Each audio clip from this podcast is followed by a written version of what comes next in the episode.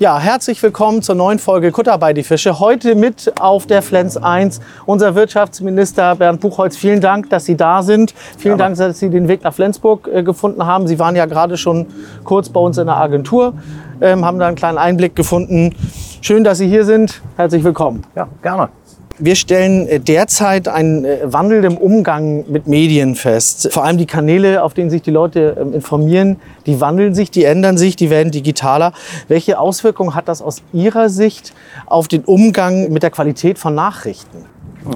Wir stellen dieses Phänomen ja nicht erst seit gestern fest. Und äh, ist ja nicht ganz unbekannt, dass vor meiner Zeit als Wirtschaftsminister ich mal ein Verlagshaus geleitet habe und diese digitale Revolution, die nicht nur ein Ausgabemedium-Thema ist, sondern die auch das äh, Medienverhalten insgesamt komplett verändert. Die hat sich ja schon Ende des letzten Jahrhunderts äh, eingestellt und äh, bewegt sich halt immer weiter. Ähm, sie hat Herausforderungen geschaffen, äh, insbesondere im Konsum von Medien, aber auch im Produzieren von Medien, mhm.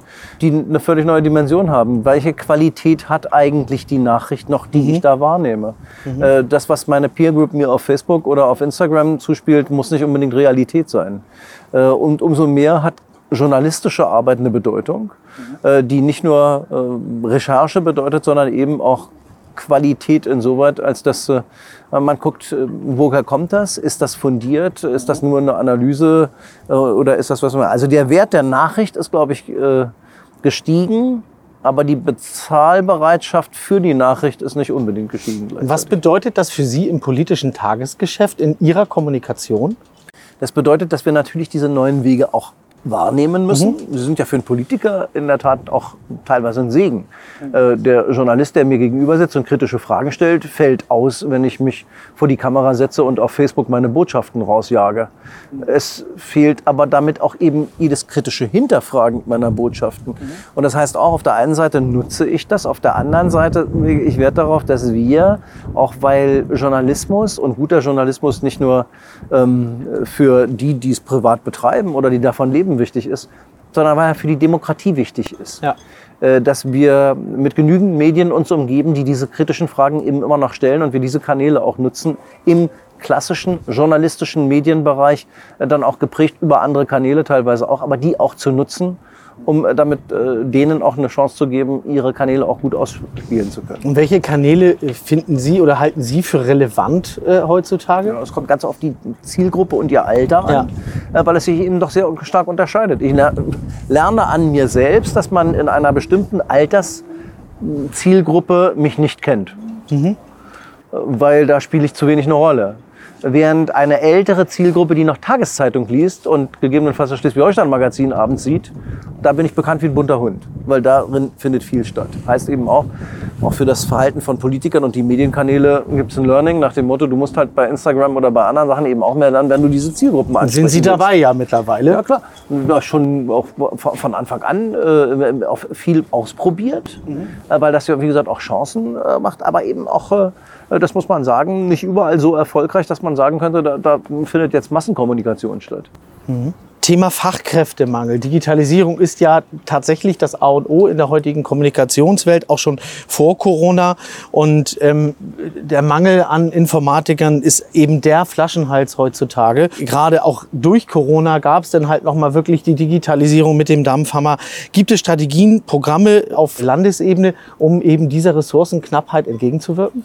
Die Programmiererknappheit, sage ich mal, den Mangel an Programmierern, den haben wir ja nicht nur auf Landesebene, den haben wir nicht in Flensburg oder in Kiel nur oder in Schleswig-Holstein, den haben wir überall in mhm. Deutschland. Mhm. Ähm, wir können in München, in Hamburg und Berlin genauso viel noch zusätzliche Programmierer äh, brauchen. Und deshalb ist es wichtig, dass wir dazu anregen, dass man in dieses Berufsfeld geht, dass man hier ähm, Informatikstudiengänge macht, dass man aber auch guckt und das auch auf der unternehmerischen Seite, dass man sagt, man muss nicht unbedingt Informatik studieren, um programmieren zu können. Das gibt es auch als Ausbildungsberufe. Und diese Ausbildungsberufe müssen wir auf der einen Seite natürlich auch anbieten von den Unternehmen her, die tatsächlich Programmierer haben.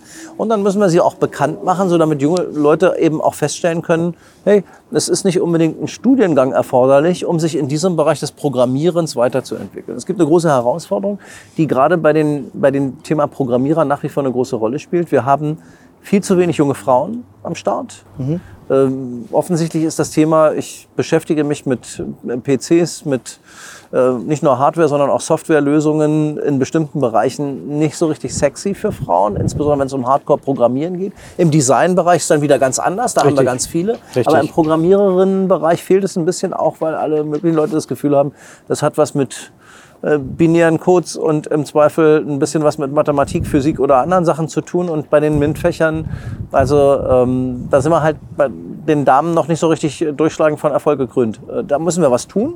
Mhm. Eine Fachkräfteinitiative des Landes adressiert natürlich genau die Mangelberufe. Und deshalb ja. haben wir mit vielen Programmen des Landes schon auch äh, den Programmierer, die Programmiererin äh, diesen Flaschenhals im Kopf und äh, machen da auch viel. In Wahrheit geht es aber auch ein Stück, gutes Stück darum, dass wir hier oben, Flensburg, Schleswig-Holstein, ein bisschen dafür werben, was für ein geiler Standort das hier oben ist, mit dem wir nicht nur ungenügend wuchern, sondern wo wir sagen müssen, guckt euch das an. Hier zu leben und zu arbeiten ist äh, vielleicht noch viel interessanter als in einer Metropole, äh, wo man sich eine Mietwohnung kaum noch leisten kann. Sie sagen ähm, hier für den Standort werben, das sehen wir auch so, dass das natürlich ein Argument ist, wo wir auch in der Vergangenheit erfolgreich waren, was wir auch aktuell noch ganz massiv weiter vorantreiben.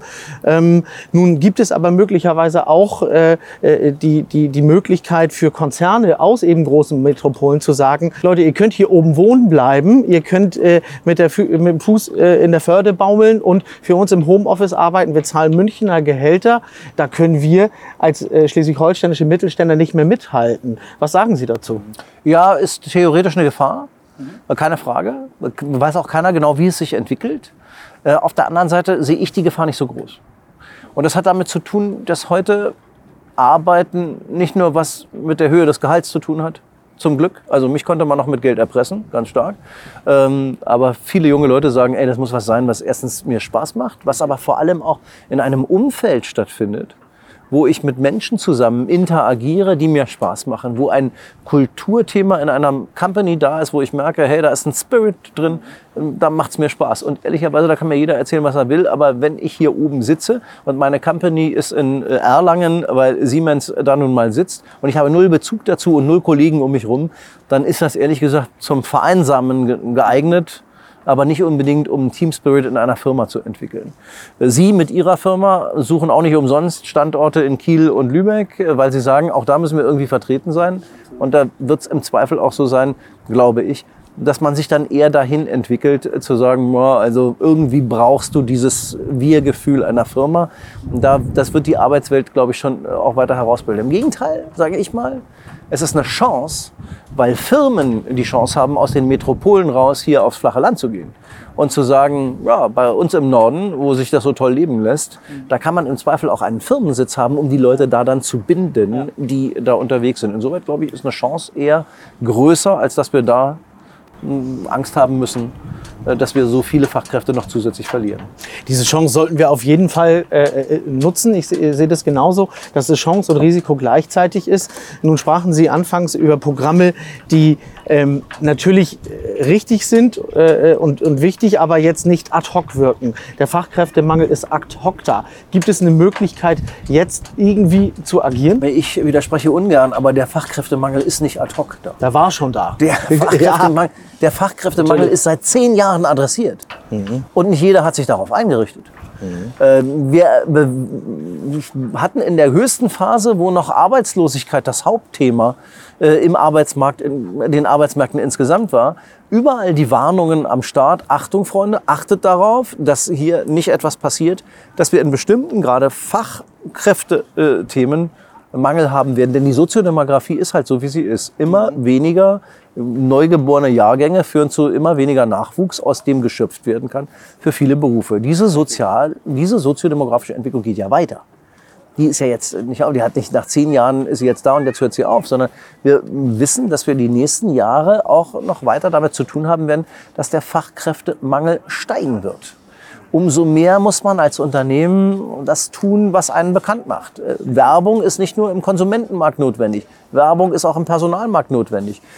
Neudeutsch heißt das, wir brauchen ein Employer Branding, um auf diesem Markt der Personalthemen auch eine Marke zu sein. Eine Firma muss irgendwie auch sich darstellen und muss spannend sein für junge Leute. Und wenn man dann eine gute Geschichte zu erzählen hat, wenn man im Zweifel unterwegs ist, mit auch an den Schulen Praktikanten sich äh, besorgt.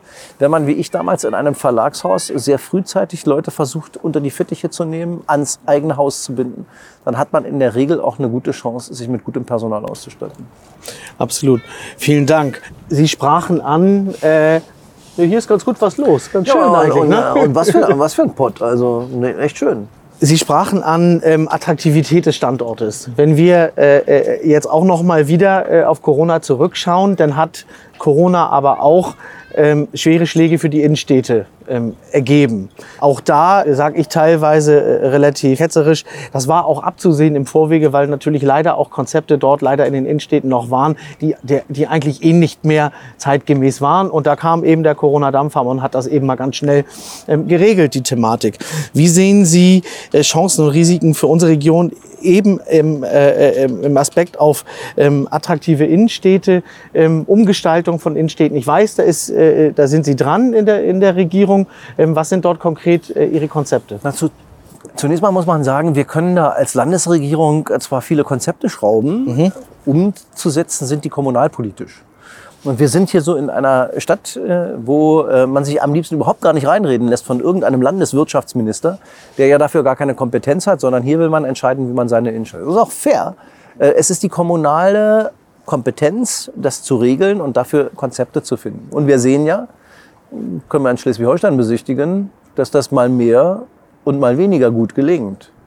Ähm, Ich sag mal, es gibt Innenstädte, auch von kleineren und mittleren Städten, die brummen. Da ist richtig Leben. Da tut sich was, da ist es modern.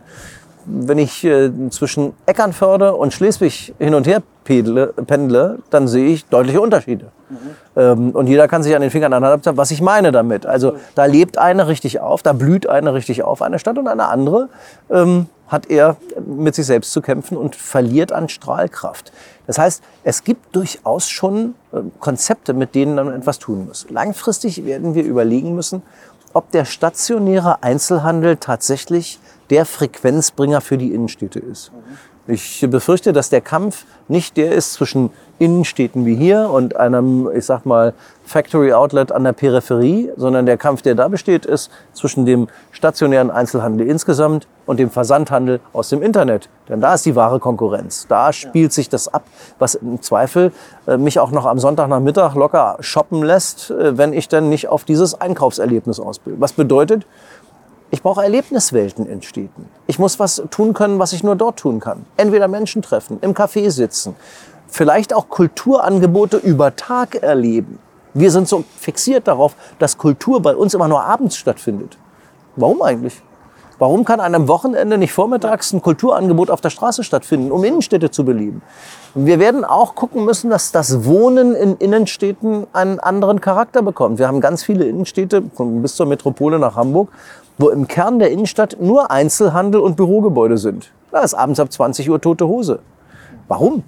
Also da müssen wir einfach neu nachdenken und neu belebend nachdenken. Und ich sage jetzt auch mal, darum muss man sich nicht nur von politischer Seite kümmern. Das ist auch gerade eine unternehmerische Geschichte, ganz oft danach zu gucken, welche Chancen arbeite ich mir heraus, um für mich etwas Besonderes herauszuholen. Es gibt Teile des stationären Einzelhandels, die haben erstaunlicherweise für sich die Digitalisierung mitentdeckt und nicht gelitten während der Pandemie.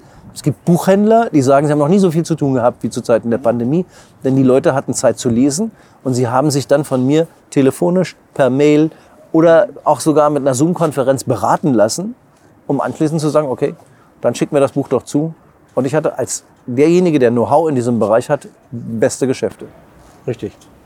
Abschließend, bevor Sie äh, ja auch noch den Weg nach Hause antreten am Freitagabend, äh, äh, vielen Dank auf jeden Fall, dass Sie sich die Zeit hierfür nehmen. Wenn Sie Schleswig-Holstein der Zukunft in einem Satz beschreiben würden, wie würde der lauten?